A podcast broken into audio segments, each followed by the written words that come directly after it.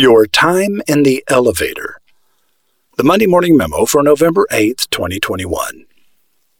When Penny and I were preparing to move away from the town of our childhood, I told my friend Phil that I felt I was holding on to the end of a rope in the half light of limbo, and I had no idea where the other end of the rope was tied.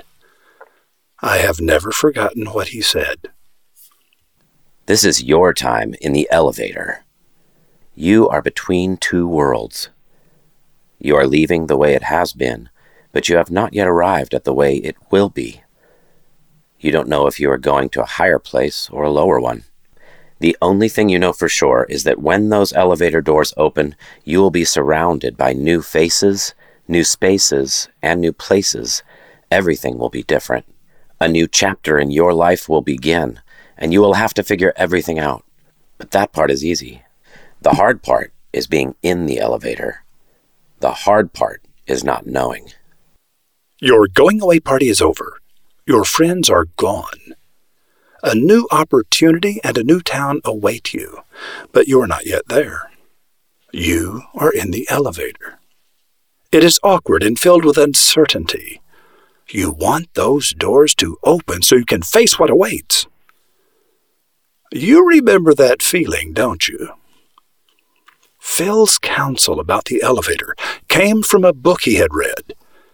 He said the book was called Passages Predictable Crises of Adult Life by Gail Sheehy. It was published in 1976. When Phil Johnson died, he left me his favorite tie. It is blazoned with shelves of beautiful books from top to bottom. He wore it often. Phil also left me his library of more than 3,000 books, a portion of which now fill the shelves in the reading room of the Enchanted Emporium in the village of La Mancha, just 200 yards south of the tower at Wizard Academy. The next time you're on campus, wander over to the Enchanted Emporium and plop yourself down in one of the soft red leather reading chairs with a glass of wine and a book from Phil's library.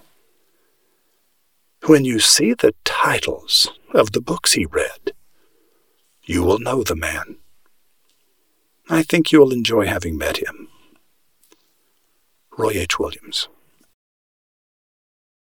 No one can eliminate fear of job loss, fear of career stagnation, or fear of humiliation in the workplace, but Gaurav Bhatnagar and Mark Minukas, two former McKinsey and Company consultants that have helped more than a thousand business leaders and hundreds of organizations embrace unfear methods of leadership, make it clear that fear can be channeled and transformed into productive purposes and improve employee satisfaction at the same time.